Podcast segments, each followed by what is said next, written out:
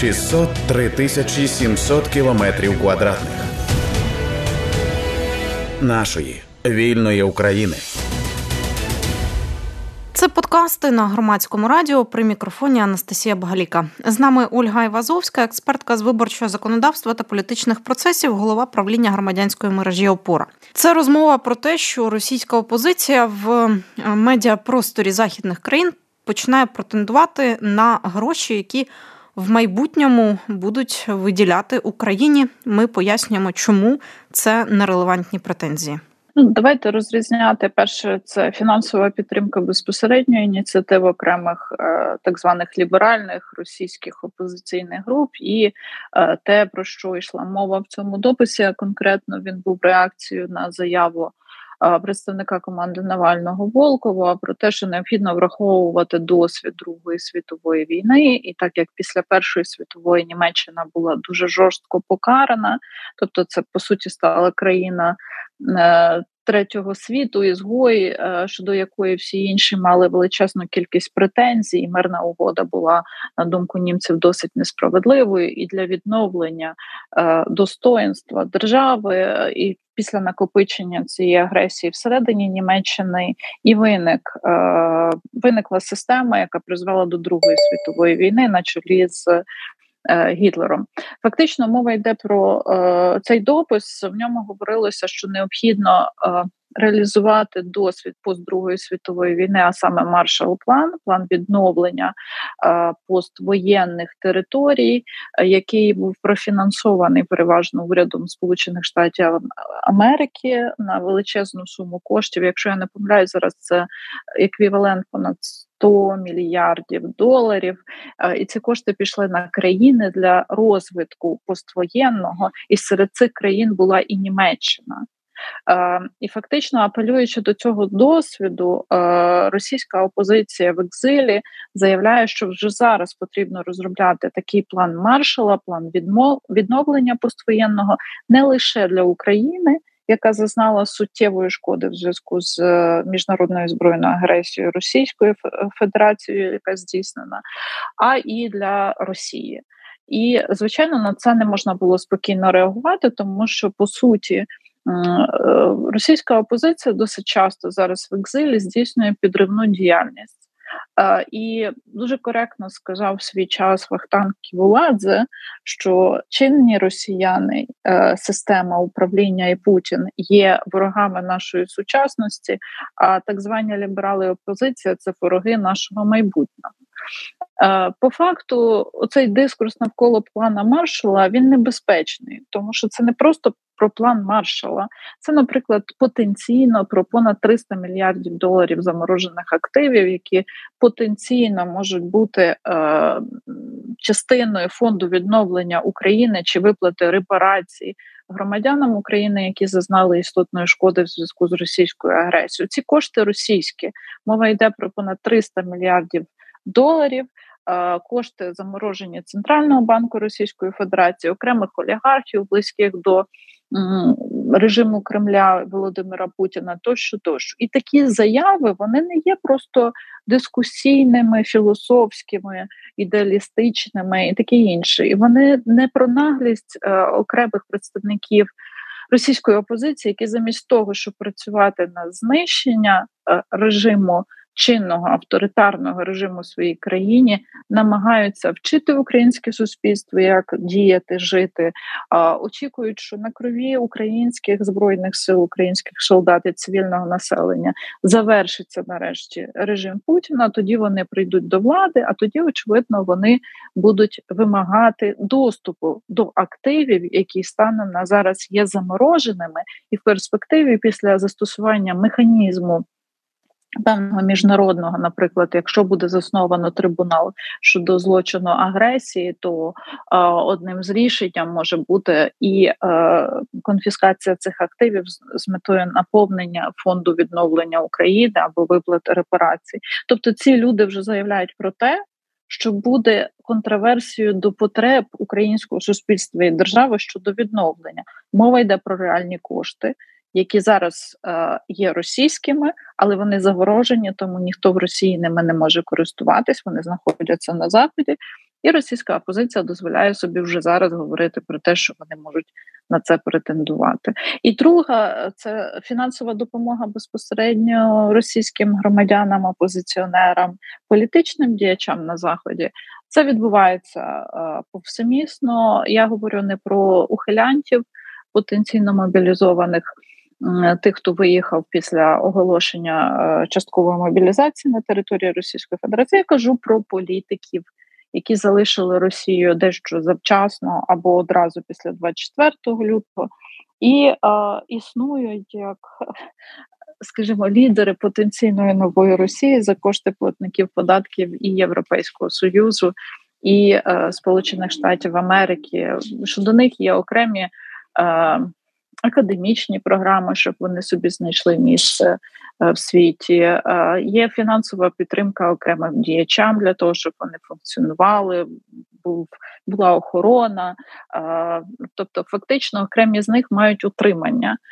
Ми про це знаємо, але це рішення тих урядів, які надає ці кошти. Глобально для нас проблема, що ця риторика свідчить про злий умисел цих політичних груп, які мріють після Путіна режим якого рано чи пізно буде повалений, е, прийти до влади і, очевидно, претендувати на, на ресурси, що неадекватно, е, зважаючи на той розмір шкоди. Е, і трагедії, яка зараз наноситься в Україні, особливо напередодні зими. Мені здається, пані Ольго, що російські опозиції в е, історії з баченням майбутнього і баченням е, своєї опції претендувати на заморожені кошти, їм вдалося попасти в таку дуже е, чутливу для Європи історію, тому що для Західної Німеччини той план маршала дійсно спрацював. І якщо ми весь час, коли говоримо про цю війну, дуже багато посилаємось на досвід Другої світової, то дуже важко буде пояснити, е, що не так, і і чому треба бути обережним е, з коштами, які взагалі даються російській опозиції, і з баченням, е, взагалі, що робити з Російською Федерацією в майбутньому, не політичним баченням, а саме економічним. Е, ну, по-перше, все ж таки, історія з Другою світовою тут не дуже релевантна, не дуже відповідна, як на мене, тому що все-таки Берлін і в цілому Німеччина зазнала шкоди. Також фізично було знищено частину територій, міст, будівель.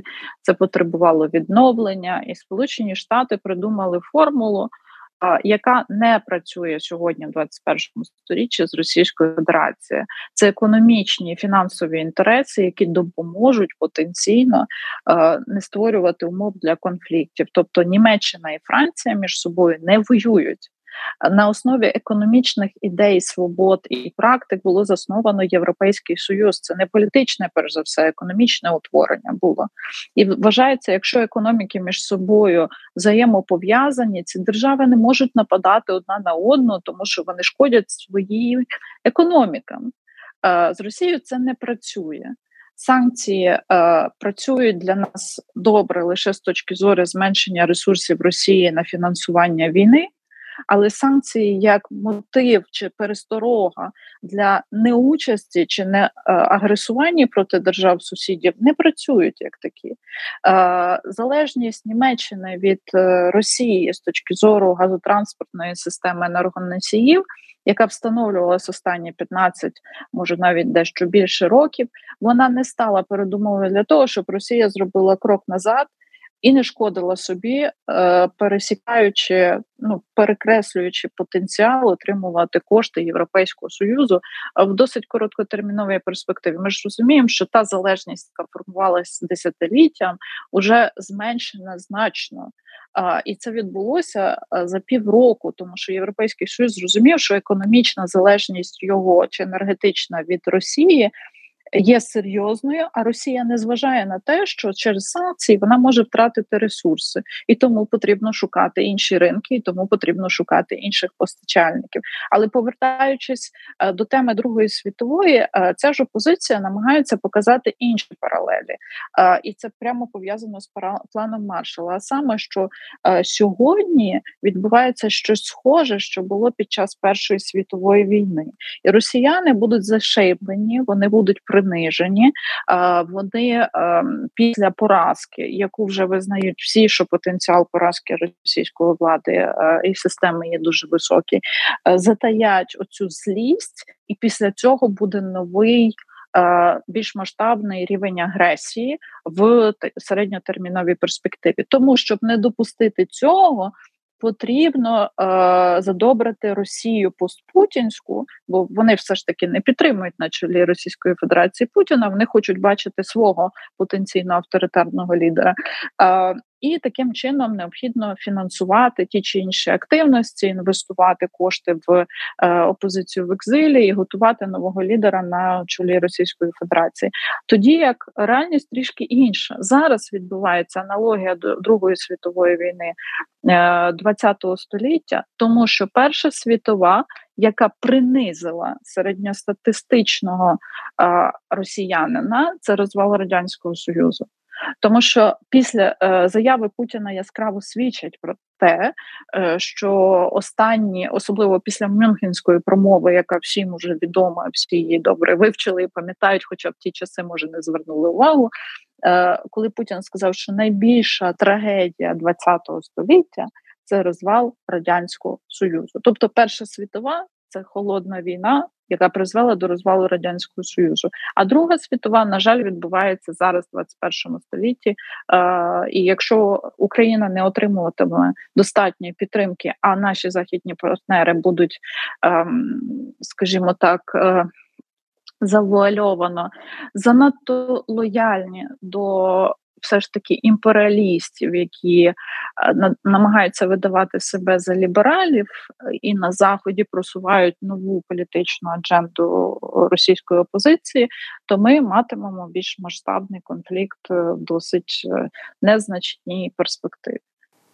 А, Пані Ольго, от е, мені здається, що всі ці речі досить важко буде пояснити європейським і західним політикам. Е, і це доволі тонка і така слизька стежка, е, коли ми взагалі говоримо з західним світом про Росію після війни.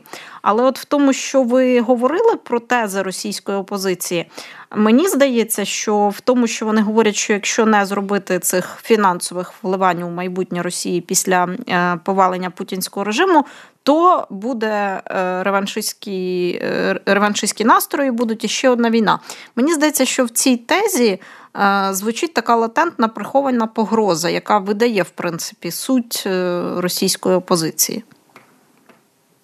Ну, ми з вами е, саме так десь це і сприймаємо, напевно, що не залиште нас ображеними, інакше буде агресія ще більшого масштабу. Але я сподіваюся, що все ж таки європейці і американці зрозуміють, наскільки це небезпечна гра, тому що. Е, як не зміг Європейський Союз е, потенційно превентивно грошима унеможливити агресію, тобто Європа вважала, що якщо Росія має ринки на території Європейського Союзу, то агресія санкції логічно є перешкодою е, для того, щоб розпочалась розпочиналася інтервенція. Але це логіка, яка лежить в площині країни, які є демократичними, а не країни, які готові платити дуже високу ціну за те, щоб реалізовувати свої комплекси або е, побажання, не знаю, уявлення про новий світовий порядок авторитарних лідерів. Е, я дуже сподіваюся, що це можна пояснити нашим західним партнерам, тому що це втрата часу і втрата енергії і. Втрата фокусу уваги, що є важливе, першочергове, а що є похідне. Заклики дайте нам потенційно план маршала. Це означає, дайте нам перспективу отримувати кошти і тоді не буде агресії. Він оманливий по своїй суті, І він деструктивний, тому що на території Росії нічого не знищено в рамках е, під час е, цього конфлікту міжнародного збройного цієї війни, яка триває вже дев'ятий рік. Росія не зазнала жодних втрат. Невже е, платники податків Європейського союзу, Сполучених Штатів, Канади, Японії, які е, планують давати кошти на відновлення України, я говорю в першу чергу про велику сімку, готові платити росіянам за лояльність? В Росії живе 146 мільйонів громадян, які не здатні Е, менеджерити власне життя не хочуть брати участь в системі державного управління, е, виключили себе з цього процесу вже більше 10 років. Е, Росія не існує як держава, в якій народ є джерелом влади в жодній формі. Тому платити Росії як е, суспільству, як державі е, якісь перспективні програми розвитку пропонувати за кошти платників податків західного світу, це, це абсурд. Можливо, конкретна людина, конкретний спікер щось іще мав на увазі е, в ході тез свого виступу, але просто це не є нові тези. Єдине, що вони стали більш публічними. Тобто, після Путіна західний світ першочергово має зайнятися Росією, допомогти побудувати демократію, допомогти розбудувати державу, суспільство. Україна це не є проблема, це є наслідок. Тому зверніть увагу на Росію, якій ви зобов'язані допомагати. І перепрошую, але Україну Україні допомагають сьогодні не тому, що вона хороша, чи тому, що вона жертва, тому що в системі державного управління е, є багато вад і проблем. Е, і, звичайно, жертовність це дуже важливо, але жертву системно підтримувати не будуть. Про неї хочуть якнайшвидше забути і рухатись далі до новорічних свят, до весни і не мати жодних проблем. Україну підтримують, тому що в неї варто інвестувати тому що вона є рішенням, тому що вона показала спроможність опиратися е, навіть агресивній поведінці і інтервенції авторитарного режиму на свою територію. І Восьмий місяць воює проти цього режиму. Тому Україну підтримують. І якщо російська опозиція чи російське суспільство не вважає за необхідне опиратись режиму, з яким вони зрослися, жилися так чи інше, поділяють певні окремі позиції. Ми не будемо згадувати про бутерброд Крим. І багато чого іншого, але про це можна дуже довго говорити. Е, це суспільство ну, заслуговує з одного боку жалощів, але навряд чи підтримки станом на зараз. Ольга Івазовська, експертка з виборчого законодавства та політичних процесів, голова правління громадянської мережі ОПОРА. Ми говорили про те, чому російська опозиція нерелевантно претендує на гроші, заморожені зараз на заході, російські активи, які у майбутньому будуть виділяти на відбудову України. 603 тисячі 700 кілометрів квадратних нашої вільної України.